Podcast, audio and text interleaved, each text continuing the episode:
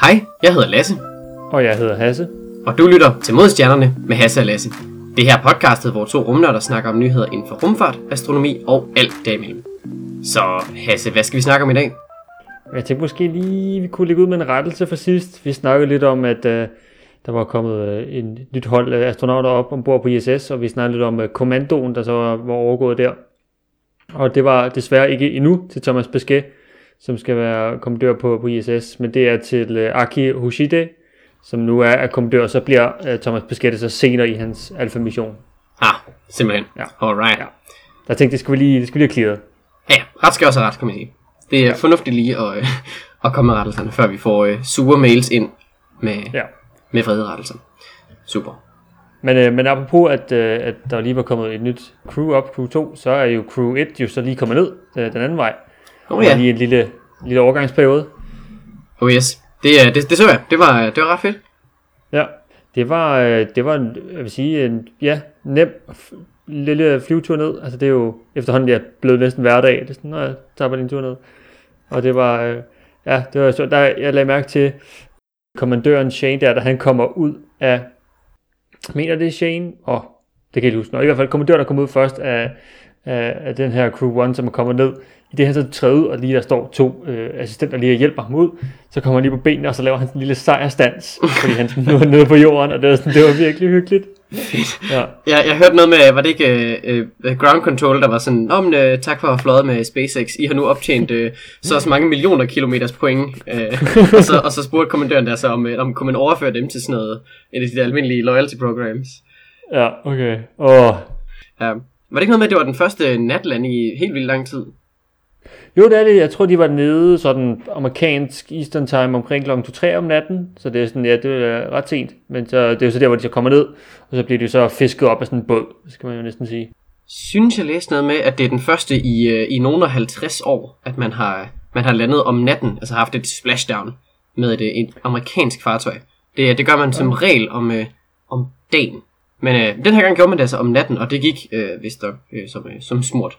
Der har i hvert fald ikke, ikke været noget, øh, noget brok. Sidste gang, jo det var Apollo 8, der, hvor man gjorde det sidste gang, tilbage i 68. Så det er altså øh, 51 år siden. Ja, Undskyld, Ja, 53 for år siden. Ja, hold fast. Ja, der er alligevel, øh, det er noget tid siden. Apollo 8, det var jo den, øh, den der med øh, Earthrise, det der funky billede, hvor man kan se øh, månens horisont, og så kan man se jorden sådan stige op. Uh, Det var den der, hvor de, det var den første, nej, den anden bemandede Apollo-mission, var det ikke sådan? De fløj rundt om månen og så tilbage igen. ja. Jo. Ja. Og så landede de så om natten. Men ja, crew 1 er, er nede igen, og crew 2 er oppe, og så crew 3 er sat til en gang i efteråret, så vidt jeg mindes. Ja, det lyder rigtigt. Øhm, Ja. Og hvordan er det nu? Den, den her, der lige er landet, den skal vist nok genbruges. Er det til sådan en, øh, en turist øh, fælde, skulle jeg lige til at kalde den?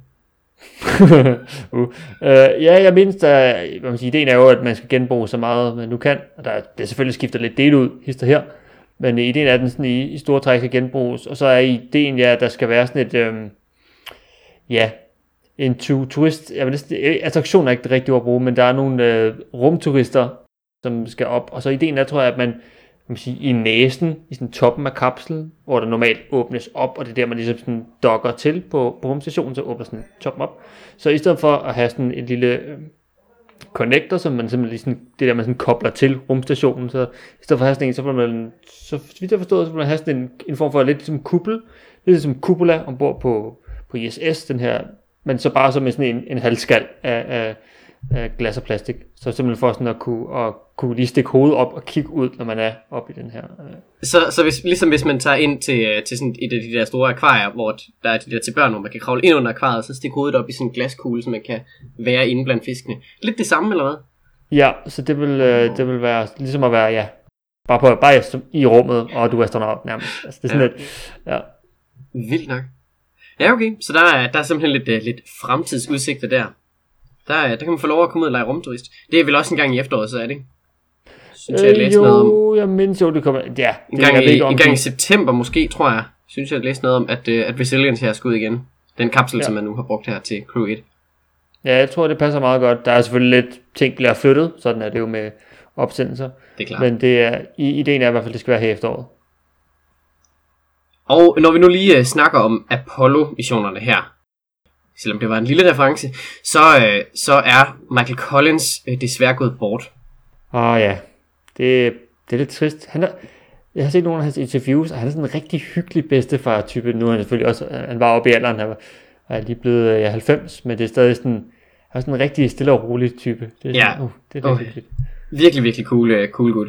Men uh, Michael Collins, han er jo den, uh, den, den tredje astronaut, der var, uh, der var afsted med Apollo 11. Uh, det var ham, som ligesom blev uh, ombord på, uh, på selve kredsløbsmodulet, kommandomodulet der. Uh, og så, uh, så fløj Buzz Aldrin og Neil Armstrong så ned og landede på månen. Uh, så han er sådan lidt kendt som uh, verdens mest ensomme mand, sådan i, i gåseøjne.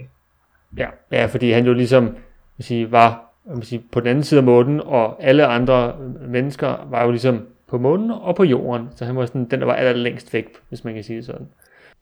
Jeg tror faktisk, der er et, et billede af han to, øh, hvor man, øh, jeg tror, jeg, ved ikke, jeg tror ikke, man kan se, men man kan se på månen, hvor man kan ikke se selve øh, landingsmodulet, da de er på vej ned, Buzz og, og Armstrong, men at at hvad man siger, de er i billedet, og man, man ikke rigtig kan se dem, og så jorden bagved, og det er ligesom sådan, det er alle mennesker, der nogensinde er i, i øjeblikket. Det er sådan, ja, Ja, han er, han er den eneste, der ikke sådan rigtig er med i framet på en eller anden led.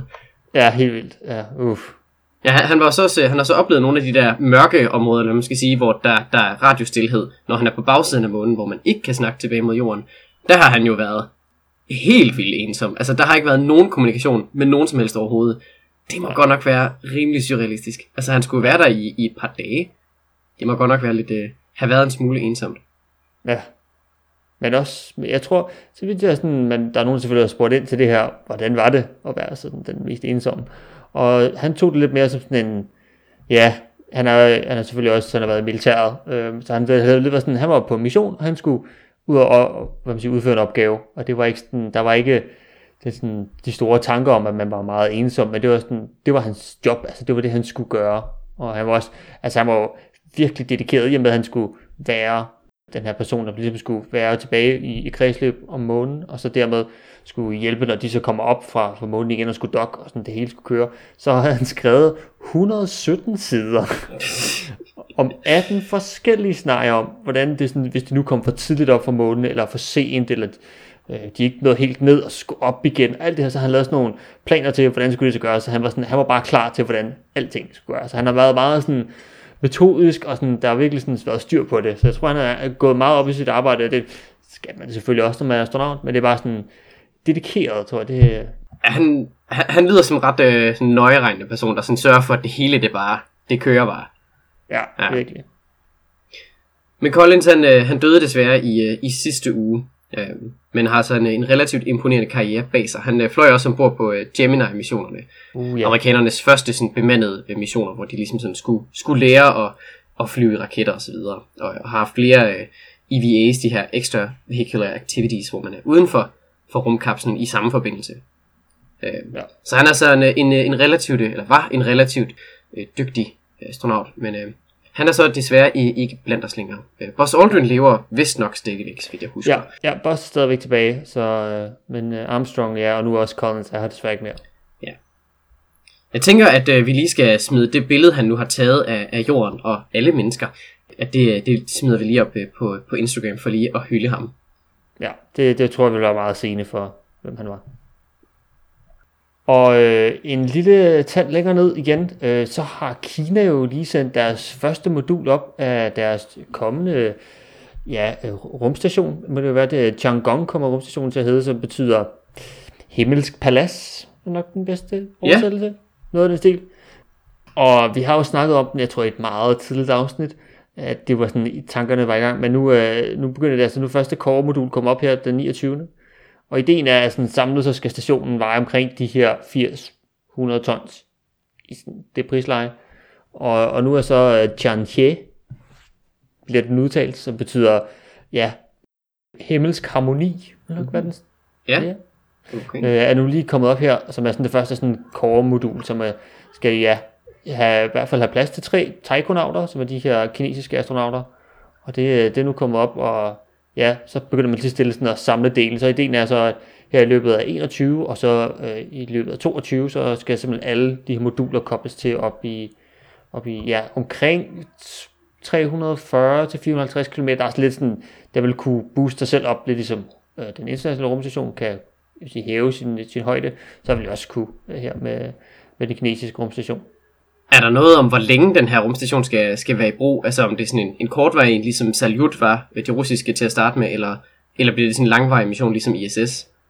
Øh, ideen er, at det skal være en lidt længere mission. Jeg tror, de har som standard, når den er bygget færdig her i slut 22, så skal den i hvert fald holde i 10 år. Så det er sådan en gang i 32. Og så med mulighed for ligesom at udvide på samme måde, som man har gjort med ISS, til sådan, i typisk nogle 5 års inkrementer. Så man siger, okay, hvad er det, vi har behov for her? Ja, okay. Så sådan relativt, øh, ja, i princippet egentlig bare en mini-udgave af ISS, og så kun Kina, der står for den.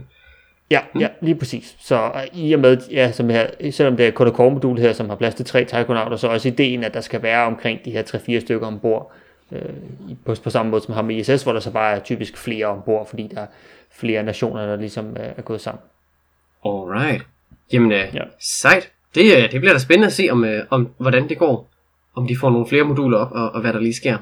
Men altså ja, indtil videre, så, øh, så er den bare i kredsløb, og så venter vi lige på, på Taikonaut endnu, eller Lige præcis, ja. Men der er et, øh, et pænt sådan et uh, schema for, hvornår de forskellige uh, moduler skal op, og så bliver de så fyldt med, med taikonauter, og så er der så nogle, der kommer ned og op og sådan i, i rotation. Så det er, det er ret cool. Og en sjov ting, uh, jeg så fra det her uh, John modul som lige er kommet op, det er, at der er de her sådan, koblings koblingsmoduler, sådan, hvor man sådan kobler til med for eksempel en rumkapsel, minder uhyggeligt meget om de moduler, der er på ISS. Så der er nogen, der har spekuleret i, om man måske kunne på en eller anden måde få et samarbejde, internationalt samarbejde, fordi de teknisk godt kunne dokke til.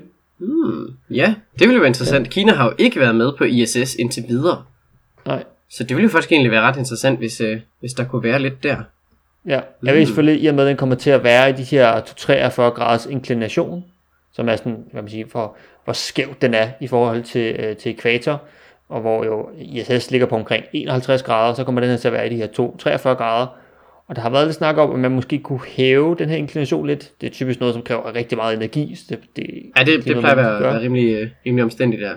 Ja, men så hvis de kunne hæve den lidt, så vil Rusland kunne være med, og dermed kunne man sige, levere øh, ja, forskellige, for eksempel en Soyuz øh, kapsel op, eller en Progress, Ja. Så der er, jeg ved, jeg tror ikke, det er selvfølgelig på et højt politisk niveau, hvor man skal starte omkring alt det her, men i, i princippet, hvis det var muligt, så kunne der måske være en lille mulighed for, at Rusland kunne, kunne join der. Fordi Rusland har jo også ja, her over de sidste stykke tid givet udtryk for, at de i hvert fald vil trække sig lidt mere for ISS. End, uh, Jamen, de har jo også, øh, de har jo allerede øh, det der, skal man sige, det samarbejde i gang med Kina med, med deres sample return mission til den asteroide, vi snakkede om for, ja, det vil være et par uger siden, der, ja. der havde de jo allerede annonceret, at de ville arbejde sammen der. Så man kan sige, øh, det, det ville da være det næste logiske skridt at, at samarbejde lidt på en, øh, en rumstation, kan man sige. Helt klart, ja. Også en, altså, det en bemandet rumstation her, altså, hvor der virkelig kommer til at være det bliver sådan relativt, at der bliver ikke sådan ISS stor, den er jo sådan, ja, hvad er på størrelse med fodboldbane, hvis man skal have noget forhold til. Øh, den her uh, Tiangong bliver altså en del mindre, men hvis næsten til omkring halvdelen, så er det svært at sige præcis med solceller, der folder sig ud og alt muligt, hvordan det sådan lige kommer til at være i forhold, men omkring sådan halv størrelse vil det nok være. Ja. Ja, så øh, i hvert fald i, hvis jeg lige ser på massen, så er den noget mindre der, men det kan selvfølgelig være, at, øh, at areal med solpaneler og sådan, at den kommer op og, og minder om, men altså, øh, ja. målt i, i vægt i hvert fald, så er den altså noget, noget mindre. Men yes. Det, er, det er lidt svært at sige, når den nu ikke engang er, er helt færdig endnu. Det er jo trods alt kun et enkelt modul, vi har oppe. Men, det er præcis. Spændende, spændende alligevel. Det, øh, det bliver sjovt ja. at se, hvad, hvad det næste så bliver fra, fra kinesisk side. Hvad der kommer op som, som det næste. Helt klart. Og øh, når vi nu alligevel øh, er ved jorden, så kan vi jo meget passende lige snakke lidt om de lyse netter. Fordi de kommer jo lige om lidt.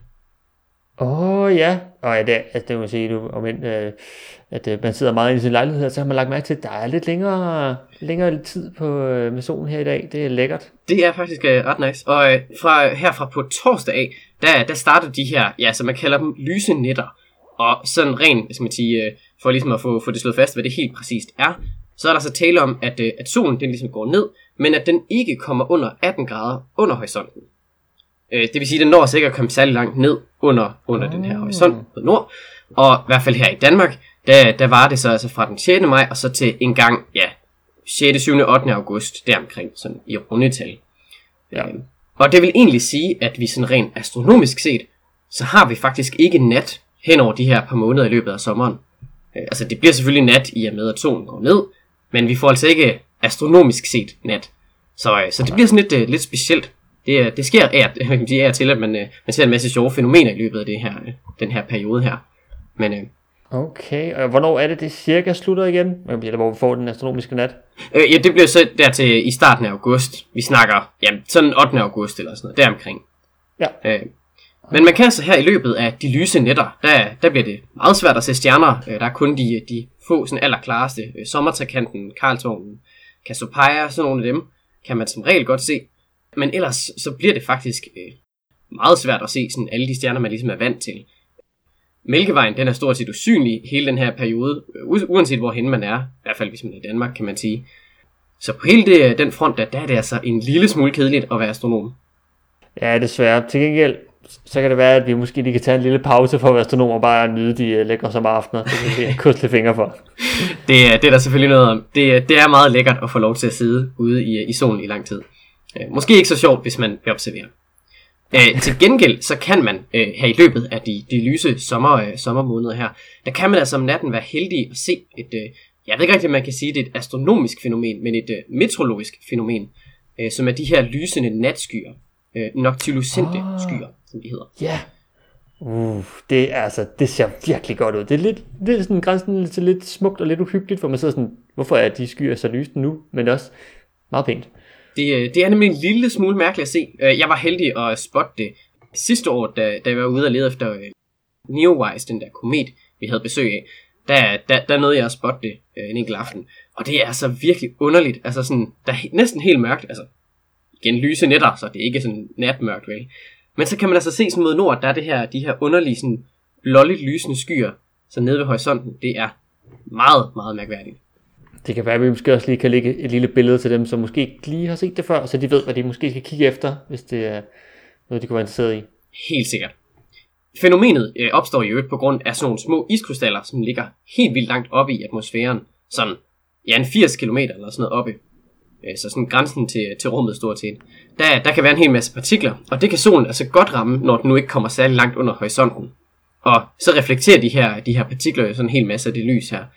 Og, øh, og det kan vi så se hernede på jorden. Så selvom at øh, solen teknisk set er gået ned, så, øh, så kan den altså godt lige ramme nogle af de, øh, de partikler, vi stadigvæk kan se på himlen. Øh, Og så får vi altså det her, hvad skal vi sige, jeg ved ikke, om man skal kalde det, øh, kalde det farvestrålende, men, øh, men i hvert fald de her lysende, flotte, flotte skyer her midt om natten. Det, øh, det er altså et, øh, et lidt specielt fænomen. Det minder faktisk en lille smule om, øh, jeg ved ikke om folk har set det, men der er sådan nogle, øh, ja, sådan nogle timelapse videoer af, af de her forskellige SpaceX opsendelser. Der kan man nogle gange se det samme. Der kommer de også rigtig højt op, og så begynder de her mærkelige, ja, sådan raketter at sprøjte en hel masse, sådan det ligner gas og sådan noget ud. Øh, det lyser også op lidt på samme måde, netop fordi at selvom der er nat der, hvor de er, så kan, kommer det så så højt op, at solens stråler godt kan ramme de her, det her gas og udstødning, der nu kommer ud. Ja. Det er igen et lidt, lidt sjovt fænomen, men øh, Helt klart cool. Altså, uff, det, øh, det må man lige huske at kigge efter her i løbet af, af sommeren. helt sikkert. Det er, det er i hvert fald noget at gå efter, vil jeg sige. Og øh, måske skal vi hoppe et ned i vores øh, brevkasse, fordi der er endnu en gang øh, kommet brev i brevkassen. Og ja, jeg ved ikke, om vi måske bare skal ændre det her til breve fra Mathilde og alle de andre, øh, fordi det, er, det er endnu en gang Mathilde, der har skrevet. Og øh, det er jo altid godt, så øh, hun skriver, hej hej igen. Denne gang har hun et lidt mere silly spørgsmål. Øh, jeg havde engang en engelsklærer, der var meget sikker på, at øh, en form for grønne mennesker havde udhulet månen. Derudover havde de vist gang i at høste noget helium-3, og, og på den mørke side af, af månen. Og deres store motivation var så at holde godt øje med de værdige mennesker, der var nede på planeten Jorden.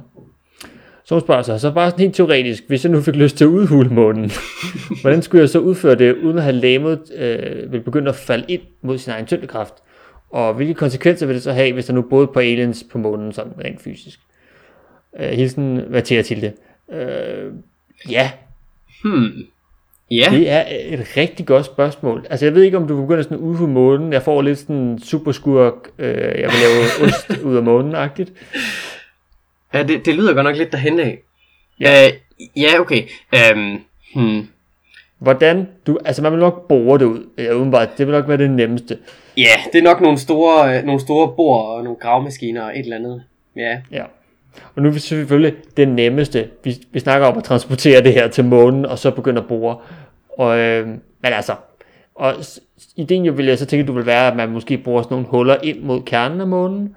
Problemet er netop, når du sådan, som vi, hun også selv nævner, øh, Mathilde, det er, at man vil ikke have, at det hele begynder at falde sammen. Og månen er sådan rimelig sådan, hvad kan man sige, stabil, hvis man kan sige. Det er ikke, den er ikke sådan så porøs, så det er sådan bare sådan, begynder at falde fra hinanden.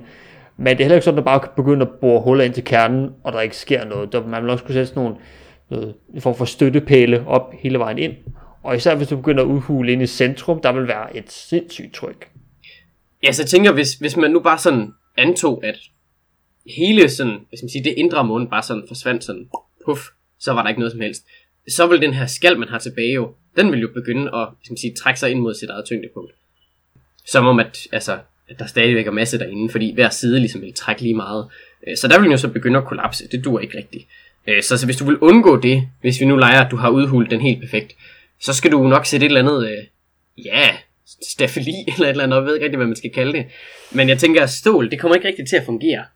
Øh, altså nu er jeg Nej. ikke ingeniør, men jeg kan forestille mig, at, at, at den vægt alene, den, de her stålbjælker skal, skal holde, selvom det bare øh, i gåsøjne er skallen af månen, den, som det yderste lag, så, øh, så er det så stadigvæk pænt meget vægt. Så jeg tror, at de der stålbjælker inde i midten, de får det ret hårdt. Øh, så skal man måske i gang med nogle, øh, jeg ved ikke, nogle eksotiske materialer, noget carbon nanofiber eller et eller andet. Ja, ja, ja også, vi skal, vi skal ud i sådan noget, der har en virkelig høj tensile strength, så det simpelthen kan holde til det kæmpe store tryk, der vil være, fordi om en måne er mindre end jorden, så er den stadigvæk en måne. Den er ret stor. Ja, den er pænt stor. Så Ja. ja, du siger, at, at, at udhule den, tror jeg er svært i sig selv, men at så skulle, skulle sørge for, at den ikke kollapser, ah, det er godt nok Ja. svært. Ja, den, den er måske ikke så, så let, vil jeg sige. Nej, Og vel at mærke, at du skal også transportere alt det her op til månen. Altså der er sådan, det her det er bare at gøre det. Der er også logistikken bag det, som jo også er et spændende emne, hvis man vil dykke ned i det. Men altså, det, det er ikke noget, jeg vil bare lige anbefale at starte på. Du skal jo også som udgangspunkt jo flytte det materiale, du nu har gravet væk, det skal du også flytte væk fra månen. Yep. Og det bliver du nødt til at gøre i nogle store forsendelser. Man kan sige, at du har masser af helium-3 til at lave brændstof af, så på den led, der, der er det ikke så stort et problem. Ja. Øhm, ja, det var måske også det, som, øh, som din engelske der så refererer til, at, at de gerne vil høste noget helium-3. Det, er- det kan man bruge, der er i hvert fald, øh, skal man sige, spekulationer om, at man kan bruge det til fusion. Øh, og i hvert fald så kan man bruge det til at lave raketbrændstof, hvis man er lidt snedig. Øh, så det kan være, at det måske er det, han har, han har tænkt på, at, at de her ja, grønne mennesker har, har været i gang med. Ja, ja, det kunne være. Og så, der blev spurgt ind til, hvilke konsekvenser det kunne have, for hvis der boede nogle på månen. I og med, at man sådan skulle, ja, som vi snakker om, fjerne store dele af månen, så ville de nok bemærke det på et tidspunkt, i og med, at du skulle prøve at bore kæmpe huller og installere strukturer inde i centrum af, af månen. Så jeg vil øh, tænke, de vil nok blive pænt sure udenbart, hvis der nu var mennesker på månen, eller aliens, eller hvad vi skulle kalde dem. Øh, så ja, jeg tror sgu bare, at lade den, øh, den te- teori og idé bare ligge, og øh, ja, måske, øh, måske bare prøve, altså jeg tror, mindst det dybeste hul, man har gravet på jorden, så altså, det kan man sætte lidt i sådan en kontrast til det, det er omkring 11-12 km har man boret ned sådan fysisk, øh, og det problemet er, at når du kommer så langt ned, så er der så varmt i, i jorden, at det begynder at blive lidt sådan øh, svært at få at håndtere den mængde varme i ens udstyr, når man borer videre ned, så, så det droppede man lidt. Og der er selvfølgelig også hele det her spørgsmål, som vi også nævner her, der, det er, og, og, vil det kollapse sig, omkring sig selv, det her kæmpe store hul, man nu har boret, så øh, ja, altså på, på jorden, når vi er, hvad er jorden i radius, omkring 6.300 Ja, 6.371, tror jeg. Ja. Så det vil jo, hvad ved jeg, rundt og meget svare til, at man øh, borede ind i at den yderste skal af et æble, vil måske have svaret til, eller sådan noget, noget den stil. Altså det, det vil være, det, det er så langt vi nået på jorden. Hvis du så skal nå ud månen, så er det jo selvfølgelig en helt anden sag. Øh, så ja, jeg må Ja. ja. ikke lige anbefale det. Ja. Jeg har lige været ved at lige undersøge det, og det dybeste hul, man har gravet på månen, øh, bare sådan lige for at sætte det lidt i kontekst. Øh, Månen, den er jo været cirka en, øh, hvor mange kilometer er den? 3000 et eller andet i de radius. Øh, ja, i diameter. Øh, radius Ah, diameter, 1737, når jeg lige øh, googler rundt hurtigt. Øh, Ja. det, det dybeste hul, man har gravet på månen, det er øh, 2 meter 92 centimeter dybt. Øh, og det var ombord på de sidste par af Apollo-missionerne. Øh, Apollo 17. Så øh, ja, man har ikke gravet synderligt langt ned. Øh, Nej, så hvis du skal grave ind til, til kernen i første omgang, for så at tømme den, det øh, ja. Vi har i hvert fald ikke været der endnu, lad os sige det sådan. Øh, måske har, har rumvæsenerne allerede været der og gjort arbejdet for os. Øh, så tænker jeg, tænker jeg bare, at man vil kunne se det på massen af månen. Den kan man trods alt øh, estimere ud fra øh, banebevægelse og sådan noget. Så øh, indtil videre er det nok ikke sket. Men øh, nej, det kan vi roligt sige. det, det, det virker i hvert fald usandsynligt. Lad os sige det sådan. Men ja. Øh, ja. Men om noget, Øh. et, et sjovt tankeeksperiment i hvert fald. Hvordan Ja. man egentlig vil bære sig ad med det. Ja, og jeg ved også, at vi har en, øh, en kammerat, øh, Jesper, som vi har studeret sammen med, som i hans øh, studenterkolloquium, som er lidt sådan et, ja, hvor man dykker ned i et emne og, og præsenterer det for, for sine medstuderende og andre, der har lyst til at høre på. Og han kigger på, at hvis man nu skulle, altså hvis man skulle lave månen af ost, eller skulle erstatte den af ost, hvad ville der så ske, og hvordan ville det så, hvilken ost skulle man nok bruge? øh, og det, ja, det kunne man få et helt kolloquium og en præsentation ud af. Så Ja, der var nogle, nogle spændende konklusioner der. Det var noget med, at, ja. at, at cheddar ikke var sådan helt vildt optimal. Så Nej, desværre. helt- Ja. Men i hvert fald, tusind tak for, for mailen, Mathilde, og med det selvfølgelig er et lidt anderledes spørgsmål, du plejer at komme med, så, så kan vi også godt teste nogle lidt sjove spørgsmål og, og kigge lidt på dem. Jeg tænker, hvis, øh, hvis man skal have et mere konkret svar på, øh, på, på lige præcis det her i hvert fald, så er det måske næsten bedre at hive fat i en ingeniør. Men øh, vi skal da gerne prøve at komme med et, øh, et slag på tasken i hvert fald. Ja, helt klart. Jeg tænker, inden vi runder af for i dag, så skal vi måske lige nævne, at uh, der nok kommer til at være en lille pause på podcasten. Det, øh, det gør der nemlig. Jeg, er- jeg er så heldig, at jeg øh, skal på en, øh, en lille ferie til øh, Frankrig, så øh, jeg er lige øh, indisponibel i et par uger. Men øh, efter det, så vender vi altså stærkt tilbage. Så jeg tænker, at vi har en hel masse nyheder at snakke om, når vi, når vi nu endelig vender tilbage. Helt klart, der kommer til at være rigtig godt. Men ja, så, øh, så Lasse kommer til at være ja, i øh, Frankrig, og øh, skal være dernede og blive på noget ferie, og så, øh, så kommer vi stærkt tilbage omkring 3-4 ugers tid. Noget af den stil. Jeg tænker, at øh, vi, øh, vi giver jer updates sådan lidt løbende. Hvis der sker noget stort, så skal vi nok lige øh, lave et lille Instagram-opslag eller et eller andet. Øh, men øh, indtil, så, øh, så bliver vi altså lige... Øh, så må I lige klare jer uden, øh, uden øh, episoder i et par uger i hvert fald. Ellers så kan man jo gå tilbage og høre de allerførste afsnit, og så se, hvor meget vi forhåbentlig har udviklet os på de her ja, snart 32 afsnit. Jeg tænker ikke, at øh, vi har så mange flere nyheder til jer i, øh, i den her omgang. Så øh, jeg vil bare sige tak, fordi I gad at lytte med i den her uge. Hvis I har ris, ros, ting, vi skal snakke om, gode spørgsmål, eller øh, lidt mere fjollede spørgsmål, så kan I øh, sende en mail til os på modstjernerne gmail.com. Og I kan selvfølgelig også øh, slide ind øh, i vores DM's på Instagram, hvis I har lyst. Husk at følge os på Instagram, og selvfølgelig at følge podcasten på din yndlingspodcast tjeneste. Vi snakkes ved næste gang.